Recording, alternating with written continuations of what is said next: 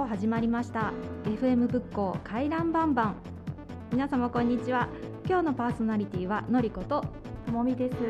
はい。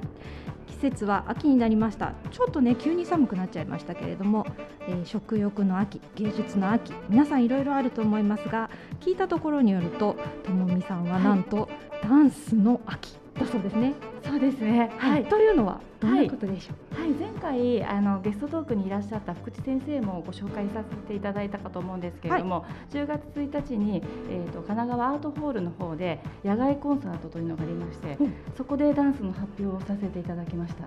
うん、はい踊ってきました私。踊ってきました？はい。えっ、ー、とどういった年代の方と？それがですね下は3歳から上は86歳まで。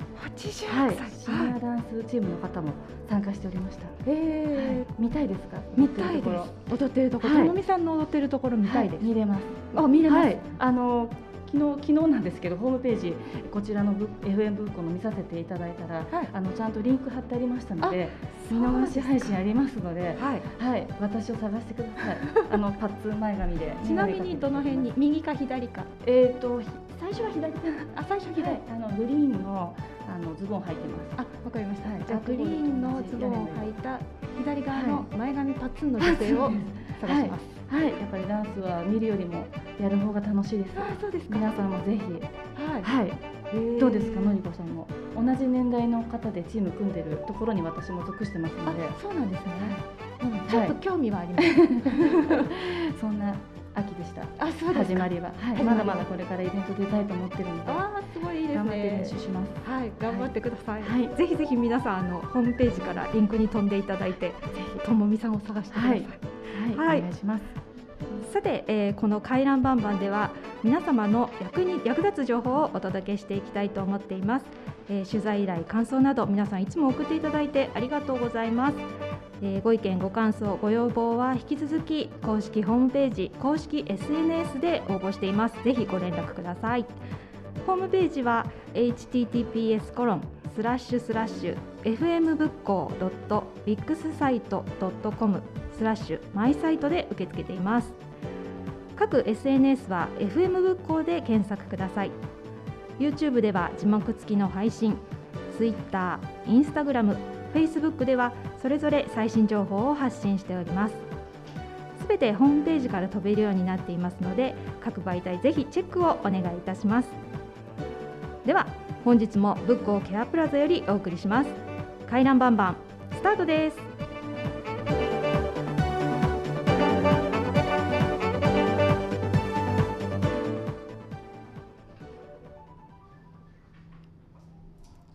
では最初のコーナーは取れたて野菜情報。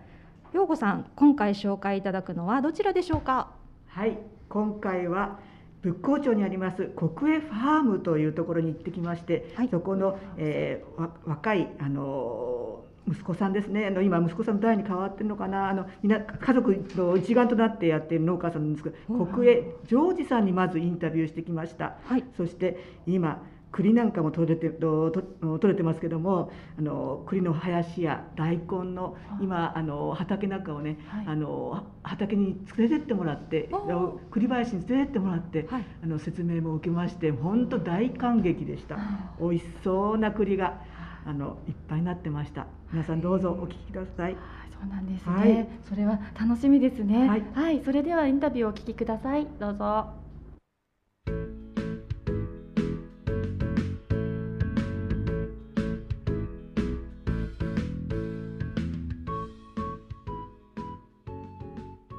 個取り立て野菜情報です。今日は、えー、国営とジョージさんのお宅にお邪魔しております。仏光でもあの有名なあの農家さんなんですけれども、超有名ですよね、海野さん。今日は海野さんが、えー、の紹介してくださったんですけども、あのよろしくあのジョージさんお願いいたします。はい、よろしくお願いいたします。それでですね、あの今あの奥様にあの、はいあの畑から帰ってくるジョージさんの待っている間に、はい、栗のと栗の実のなってるところに連れてってもらったんですけども、はい、今青い栗あと下にちょっとだけあの、はい、茶色い栗落ちてたんですけど、大きな栗なんですけども、あれはいつ頃皆さんと買えるのかなって待ってるんですけども、はい、あのいつ頃にの栗はですね、はい、今、早生の品種がもう9月のこの中旬頃10日ぐらいから15日ぐらいから収穫が始まって、はい、遅い品種でも大体11月あ10月の15、20日ぐらいにはもうこの辺では収穫が終わってしまうので、はい、もうこの9月いっぱいから10月の初めが一番の旬ですね。なるほど、でも皆さんねあの JA あの和田町のところにある JA のところで、あのお父様が立たれてるところでお客さんたちが「はい、栗はいつ売り出すんですか?」って皆さん聞いてるんですね、はい、じゃああの待ってます。今大きなね、はい、栗がなってて実もすごい乗ってあれたの育てるのに栄養なんかこう肥料なんかいっぱい入れてるんですまあそれはそうですね、えー、あのくあの果樹は1年に1回しか収穫がないので、収穫が終わったらお礼品をして、春になったらまたあの元日というものをあげて1年また元気に育ってくれということをします。なるほど、はい、だから美味しいんですね。あの、はい、大きくなってるんですね、はい、楽しみに待ってます。はい。どうぞよろしくお願いします。はい。あと今大根の畑も農家さんに見せていただいたんですけれども、あの今そうですね3センチ4センチぐらいにのの芽が出てるんですが、これはいつ収穫になるんでしょうか、ね、そうですね。大体この辺でも、えー、9月の頭から種まきが始まってて大体収穫は11月から1月いっぱいもしくは2月の上旬ぐらいまで、はい、えー、収穫があります。あの畑を見させていただいたんですけどすごく広くって、はい、あれも今奥さんから聞いたんですけど種まきも大変だっていうことでもあの端から端まで巻いていくのが大変だということであとこれから間引きもしなければいけないということで、ね。はい、まあ美味しい大根ができるまであの待っていようと思いますので、はい、よろしくお願いいたします。すね、やっぱり大根も寒くなってくるとねやっぱり大根本来の味が出てきますので暑い時よりかは、はいやっぱり秋冬の寒い時に食べてもらうのが一番かなとは思います。楽しみに待ってます。はい、あの今のちょうどなんかあの奥様から羽坂駅だって聞いたんですけれども、はい、今いろんな受け植え受け植え付けなんかをしてらっしゃるんですか？そうですね。はい、今だいたい夏作が終わって、はい、もう今だいたい8月から9月秋冬の種まきやその準備、下準備になる時期なので、一番ものを取るのがちょっと難しい時期ではあります。なるほど。じゃああのこれから秋あの深まってくるまた冬になるなることを待ってますので、はい、どうぞまたよろしくお願いいたします、はい、皆さんお手に取ってください。ありがとうございました。どうもありがとうございました。宇野さんもどうもありがとうございました。ご紹介してくださってありがとうございました。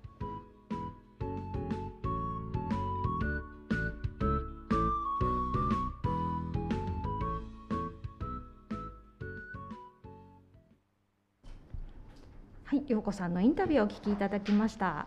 よこさんどうでした、えー、インタビューしてこのインタビューをしたのは9月のちょうど第2週目だったんです。その時は青々とした栗だったんですけども、はい、この間ついこの間なんですけど10月のの初旬にあの電話してから、えー「今なってます?」って言って「あ今ちょうどなってるから」明日来てって言ってあの買いに来ました。そして美味しい栗をねいっぱい買ってきましてお友達にも情報を伝えましてお友達は一生懸命、えー、栗の渋皮煮を作り。私はまあちょっとそこまであのの腕がないもので あの栗ご飯を美味しくいただいてます。本当にあの美味しいまるまる大きな栗で、えー、私をなんか大きな栗が栗の木が1本あるのかなと思ったら、そそんなんじゃなくてちゃんと栗林を持って、ね。えー、そこであの栗を栽培してるという形手も手手も入れ本当に手がかかってるあの栄養もちゃんと入れてっていうことで、あの見事な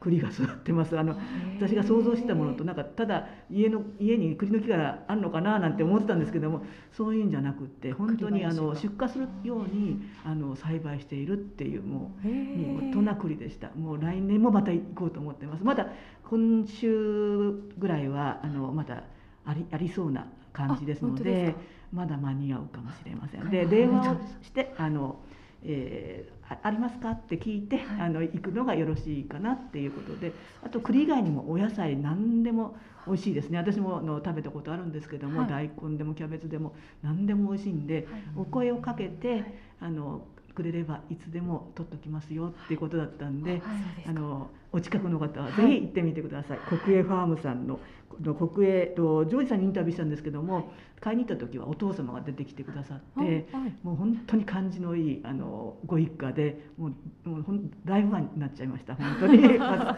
のちょくちょく行こうと思ってます。はい、はい、はい、楽しいインタビューありがとうございました。さて続いては久しぶりのこのコーナーティナさんの突撃バンバンです。残念ながらティナさん今日お休みなんですよね。えー、そうなんです、えー、今回はティナさん9月17日に杉山神社で例大祭があったのですがそちらに行ってインタビューしてくれてたんですけれども、はい、そこで開催された鉄道模型の会にお邪魔したということです。はい、鉄道模型の会、うん。うんで今回の目玉は、はい、夕焼けろんちゃんでおなじみの吉村光夫さん所蔵の鉄道模型とか、えー、資料を展示するのと、はい、えー、鉄道友の会の方たちが、はい、HO ゲージの模型を走らせてくれたようです。と井さん夕焼けろんちゃんって私わからないんですけどわからない。知ってますか？知ってます。はい。ちょっと教えて教えてください。もうこれで年代が分かったかもしれないですね。はい。えっ、ー、と私はね小学校から帰ってくるとちょうど夕方にそのろんちゃん夕焼けろんちゃんっていうえっ、ー、と今思えば子供向け子供向けのワイドショーみたいな情報番組だったんですけれどもあのいろんなコーナーがありまして、はい、まあ、その中で、えーと、情報以外にもアニメーション放送されてたりとか、だから欠かさずに見てたような番組ですね。あの優しいあのロンちゃんの声いまだに記憶に残ってます。はい。TBS の元アナウンサーだったのかな。そうなんですか、はい、というふうにウィキペディアで書いてありました。そうなんですか、はい、はい、でも覚えてます、ね、鉄道オタクだったんですね。あそうなん、ね、そう言ったあれですけど、はい、マニアだったそうですね。そうですか。はい。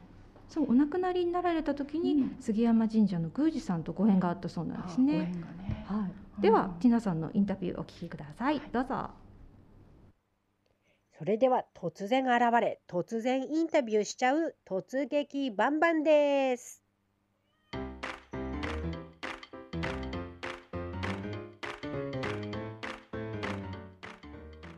2011年に亡くなったのね。1月の3日に、はいうん、うん。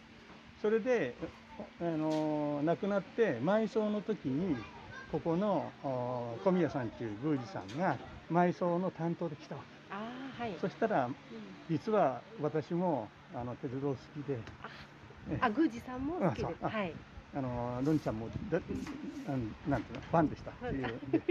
本人は知らないで埋葬に来た。わけ、えー、ああなるほど、それも縁なんですね、えー、まあそういうことで、はい、えーまあ、そこからあのお付き合いになります。あそうですか。あれ、ね、それであの来月のね 10, うん、10月の14日の鉄道記念日に、はいえー、10年祭をやろうってことで やっぱり鉄道が好きだったからそうですね。どの道やるんならね、はいはい、そういう日がいいだろうと。そうですね。でその前に、はい、まあここは前からこ、子供たちにも楽しめるためにやろうとしてたんだけど、はい、これもやっぱりコロナでね、できなくて。いや今年はもう少し沈静化したからやろう。あはいはい。だから杉山神社でやろうってこと。あ杉山神社は、えー、私も杉山って言うんですけど。あそうですか杉山さん。たまたまね、はい、小宮さんがまあここを全部管理してるから、はい。ええでここでせっかくいい場所があるんだから、うん、ではお祭りの時でもやろうかってこんな形で。そういう成り行きでね、うん、やってるわけですね、うん、やっぱりねあの子供が大事だから、そうですねそうですね、うん、やっぱり子供にはこういったもんがいいので、はい、もうさっきもお子さんがいっぱいね見ててびっくりしました、したら今度ね年配の方もいっぱい見て昔からね やってる方も大好きな方がね、うん、ありがとうございます、ちょうど今年が鉄道開通150年ですから、新橋横浜間に、まあそれも記念してねこうやろうっていう、ああなるほど、ね、まあ一応10年祭も兼ねてね。そうですね。それは我々の。すごい10年。はい。で上には、えー、えー、今の JR、うん、昔国鉄っての知ってる、はい、国鉄知ってる、知ってます。国鉄の前の鉄道員という時の、うん、あのボギー車っつって、えー、えー、車輪が、はい、あのなんつうの？4つある。はい。それを初めて作った時の車。それもロンちゃんが作ったの。あ、そうなんですか。それもう一両は、はい。今の京浜急行、えー、昔の京浜電鉄がね、電気鉄道かね、電気鉄道の時の、うん、あれも全部そこに書いてありますから、ね、はい、あの写真撮ってって文章書くときに、うん、でそれも京今の京急の、うん、初のボギー式、だからどっちも歴史があるん。だから明治ですからね、そうですね。明治ですか。すごい。歴史を感じますね。はいありがとうございました、はい、で最後あのえっ、ー、とはい、私はね、下地さん、はい、はい、えっと会長さん模型の方なんですよ。はい、今のこの模型、八十分の一でできてる、えー、それをまあ今イベント的に運転してるという、まだちょっと申し訳ない。いえでもすごい立派に大きいんですね。まだね、本当大きいんだけど。あ、そうなんですか。ちょっとびっくりしました。あんまり大きいいろんなね、あの線路によってサイズ変えられますからね。大きくもちっちゃくもできるので。はいまあこの会長に合わせて今このサイズでやってますそうですか。このトナカイっていうのはえっと模型の同好会でいらっしゃるんですか？その通りの冠通りの鉄道模型の同好会。あ、そうですか。何人ぐらいいらっしゃるんですか？人数はね10人前後なんですけど、歴史はね今年が53年目。ええ、53年ですか。あらまあ すごいですね。歴史の。ことで、えー、はい、またねあのいろんなところでこういう、イベント、公開、非公開合わせてやってますので、はい、あじゃあもしあのお呼びしたらよ来てらっしゃ来てくださるんですかね。あのなんかイベントとかに。ただそういう業者じゃないんでね。そうですね。あの子供たちに見せたいなとかね。そういうねそうですね。あれで、はい。あじゃあ今後ともはい。あのぜひ頑張ってください、ありがとうございました。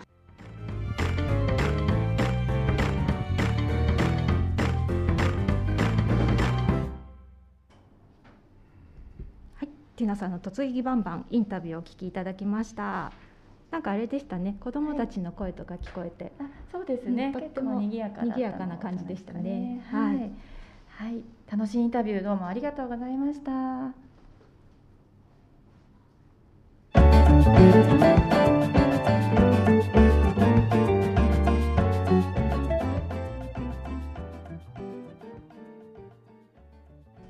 この音楽はゲストトーク。はい。はい。聞こえちゃいました、ね、聞こえましたね、はい、はい、本日はなんと生ゲストトークではい。生ゲストトークです、はい、もうはい。目の前にいらっしゃって。そうです。私っておっしゃってますけど、お待たせい。たしました。お待たせいたしましたですね。今日のゲストトークは、えー、市村隆さんにお越しいただきました。よろしくお願いします。こんにちは。こんにちは。あのさっきねお話を聞いたらあの三江さんとか陽子さんはもちろんあの町内会で、あの親しくされてるそうなんですけれどもなんと智美さんもお父さんがお知り合いだったという。で、あの同じ消防団だったこともありますし、そうなんですね。はい、もうずっと私もこの地域に住んでおりますので、あの地域の有名人ご夫婦ご夫妻というところで知る人ぞ知るではないですけど皆さん。ええ。ね第1回目のゲストで、うん、あ市村さんの奥様が第1回目のゲストゲストトークでね出ていただきましたね、はい、いつもね朗らかで声をかけてくださってあそうです。あの市村さんの奥さんはあのうちの主人ちゅうちゃんって言うんですけど、はい、ちゅうちゃん元気っていつも言ってくださるんですよ。みんなちゅうちゃんねそうそうそう消防団のね時のお話もちょっと聞きたいなと思うんですけれども、うん、はい、ね、消防団ね一番活躍してた時にいたのかな、みんな。あそうですね。今みたいにあの川が整理されてなかったから、はい、坂本町を中心に必ず台風が来ると水がついたんです。ああ、そうなんですか。ね、それでその時消防団が出て、ええまあ、一番活躍した時かな、ええ、もう年中ね片平川が氾濫していて、そうですあの頃はね、うん、あの消防ね自動車を、ね、あの呼ぶよりは消防団さんの方が出番が早くそのために皆さん日々会合されて準備万全でいらっしゃったんですよね。そうです。はい。はい。なるほど。まあ言っちゃ悪いけど。飲む方も 盛んで、今よりも元気があった自分かな。そういう印象は、はい、私も覚えてます。だからちょっとやんちゃな人間がやってたような 雰囲気はありました。そういう仲間だったんですね。そうなんですね。何しろ一番有名なのは、各何かの行事があると焼きそば。いっちゃん焼きそばって言ってね、有名なんです。いっちゃん焼きそば、はい、食べてますね。お祭りの時もよく買ってましたから。お祭りとか、あの社協の行事があった時には必ず。焼いてくれるんです。もうね人には任せられなくて。自分で全部やるよ。自分で、うん、だからねこのこの量だったらキャベツが何個とかね、うん、もう何人分だったらいくついくつって必ずもう計算が早いんですよ。あ何かそれはコツがあるというか。長年の経験ですか？いやコツも何もなくて、ええ、子供がちょうど小学校上がって、えこの地区あの子供会が結構盛んですよ、はい、そうですね。だけど焼きそば焼く人がいなくて、頼まれたのがきっかけでそれからずっと40年ぐらい。40年、えー、そうなんですか、ね、話に聞くとね、テレビにも出たって言ってあそうなんですか。だいぶ前かな。あの NHK ので全国放送された全国放送、えーなんで朝から焼きそばなんだろうと一心に思いながら出たのを覚えてます。そうなんですね。えー、まあねいろんな行事活躍されてるかと思うんですけど学校行事なんかもふるさと祭りってあふるさと祭り、ね、坂本小学校っていうところがあって、えー、そこでふるさと祭り、はい、これには消防団として焼きそば焼いて出してたんです。そこでも焼きそばね。そこでも焼きそば。ね、それと坂本小学校の一つ、もう一つの特徴は、地域の人を先生に呼んで、今あのまあ得意な教室かな、私はあの竹細工竹細工というよりも竹のおもちゃ昔遊んだ、自分たちで作って遊んだおもちゃを作って、そういう教室をここ2年間なかったけど今年あります。今もう準備に入っていて。あそうなんですね。今年ふるさと祭りあるんですね。あ楽しみですね。竹とがね皆さん喜んでますよね。そうですよね。あ竹とんぼなかなかねあの小学生と接する機会もあのねなかったですからね。あの子供たちも楽しみにされてしてるんじゃないですかね。うん。結構楽しみにしてるまあ、ただからこっちもサービス旺盛旺盛で、うんうん最初竹とんぼだけやってたみたいなんだけど、はい、一つ一つ増えてって今、ブンブンごまとブンブンごま。うんこうあ引っ張ってこう。そうそうブーンって音がする。ブンブンごまと、えー、あとはけん玉。けん玉。今はこういう木のけん玉ですけど昔何もない時は竹を切ってあそうなんですか、ね、それでけん玉を作っへえじゃあそれを再現それを3つ作らないと。へえそれはどのくらいの時間でしたっけ？半日ぐらいでしたっけ？三いや23時間。23時間でしたっけ？まあ遊びを入れれば、まあ結構長い時間に一教室になると思います、作った後にみんなで遊ぶんですよね、竹とんぼ飛ばしたりとか、そうです。ふるさと祭りみたいなのは小学校あまりこの辺りでないっていうふうに聞いたんですね。坂本小学校の、ならでは、そうですね。結構一大行事ですよね。ねあの辺の辺りは昔どんな感じでしたか？今だいぶあの住宅地になっちゃいましたけど。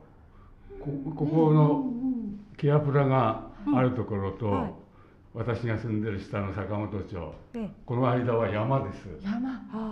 まあ住宅はほとんどなかった、山ですもんね。坂本小学校の前も本当ね、ええ、全部山に囲まれてて。だから、小学校の裏手もね、みんな山だったんです、今それがずっとねひな壇のような感じで住宅ができてますもんね。でちょっとね昔の様子もね写真なんかで見れたらいいなと思うんですけど学校に行けばねちょっと見れるみたいな。見れると思うんだけど、ねうん、その頃は山とかね、うん、木でいっぱいです、小学校があって、うん、もう周りが。本当ですね、あと浄水場が目立つようにあっただけですよね。ね変わりましたね、本当あの水道道沿いもねなんか最初は側溝みたいなのがあってそれになんかこうコンクリをかぶしてあるような感じだったので。で雨の日はもうわわ水が出てたなっていう記憶がありましたけど、うん、まあ、消防団の方のおかげでね、来た時はまだ田んぼが 下の方に、田んぼ畑があったんです。今はもうまず見ることはないけど。ないですね。清水は湧いてたしね。そうだからそこのとこ田んぼってもね、清水の方が冷たいからあまり良くならなかったっていうことでしたよね。沢ガニとかね結構あちらこちら見ましたもんね。あうちの周りにまだ出ます。あままだまだ出ます。まだ出ます。沢ガニは出ます。そっか市村さんち沢ガニトンボ。まあほとんどの小動物はいますよ。今タヌキも何もいますから。ああそうですね。あのせせらぎの川のところの土手があのまあ防風網があったんですよね。あそこにあったんですか。そうなんだ。いや本当に自然豊かなところですよね。うん、ままだまだ仏光この辺りたくさんね、うん、ありますまさかあの町の中で、そういうものがいるとは思わないけど、ね。うん。ね、だから夜夜ちょっと出るとタヌキにあったり、ええ、まあ外来種のまあ外来種だとハクビシンやアライグマっていうのは今街の中の方が多いぐらいにいるから、うん、でももともといたタヌキとか、うん、そういう、まあ、小鳥なんかもまだまだいます。ね、あの山にね小実犬が鳴いてたりね、モンゴリスが鳴いてたりしてるから、まだ本当に自然が残ってるん。ですよね。一番印象深かったのはモモズがいたの。モズ？モズ。え今泣いてるようち。えあ今泣いてる今泣いてます。来てますよ。自然豊かです、自然豊かですね。だそれだけのトカゲとか何かまだまだいっぱいいるってことだずっとこちらにお住まいでしたっけ？いや子供の頃は？子供の僕はあの、北陸の富山です。あ、そうなんですね。それで、こちらへ来て、今ゲストに出たという奥さんとなってここで知り合ったここでしここに住んだだから24歳でこちらへ住んでる、はい、だからちょうど50年です。ああ、そうですか、こちらに移り住んだのはお仕事とかそういう関係ですか？いやいや親が、ええ、あの娘3人だったもんで、ええ、一番下だけが、え、残ってたんで、それが奥さんですけど、うん、だから親と一緒に住まざるを得なくてこちらへ。あ、そう。なんですね。それでご夫婦で有名人。そうですね、もう。そうですね、地域 地域の仕事。ね、ゲストで水員として出てらしたでしょ？で今はね、ご主人がこういうふうな感じ。で今社協の副会長さんやってらして、街を歩くとぶち当たるのはみんなそうなんです。あのどちらかに当たるんですどちらかに当たる。でも本当にね、あのあの皆さん多分地域の方何かというと相談事を持ちかけたりとか、またはねいろいろとご助言いただいたりとかそういう存在であるかと思うんですけれども、はい、はい、でもあのこうねお人柄がこう何でも話せちゃうような雰囲気が本当わかります。うん、わ、かります。ちょ今日ラフなね格好で私親しみやすい T シャツ着て、いつもラフなんでいつもラフな格好で、はい、どこの親父だろうと思ってええー、そんなことない。七つの顔以上持ってます。七つの顔。いろんなことやってるんですね。これからね坂本町内会でもその地区社協の方でもいろいろご活躍だと思うんですけど何かやりたいこととか目指しているものとかありますかね？やりたいことじゃなくて、うんみんなだみんな騙されて減ったもんで ちょっと期待してたんですけど、うん、だから消防団に入れば他のことやらなくていいよって言うから、うん、消防団に入ったのに 懲戒はやらされる、うん、そうですか。まあ、はい、元気なうちはやります。はい。まだままだお元気でご活躍、はい、私たちのためにもよろしくお願いします。期待しております。はい、ありがとうございます。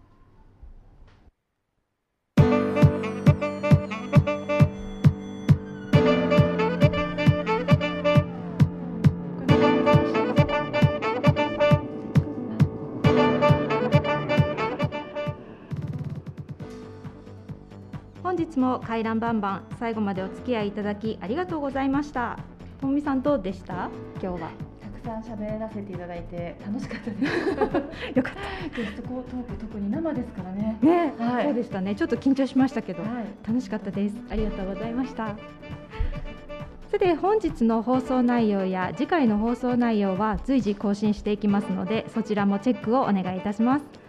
ホームページは https コロンスラッシュスラッシュ fm 仏教 .wixsite.com スラッシュマイサイト各 SNS はホームページから飛んでいただくか FM 仏教で検索してみてください。本日ご紹介させていただきましたイベント情報につきましてもホームページや SNS でご案内させていただきます。次回の放送は11月13日日曜日となっております。それでは皆さんまたお会いしましょう。さようなら。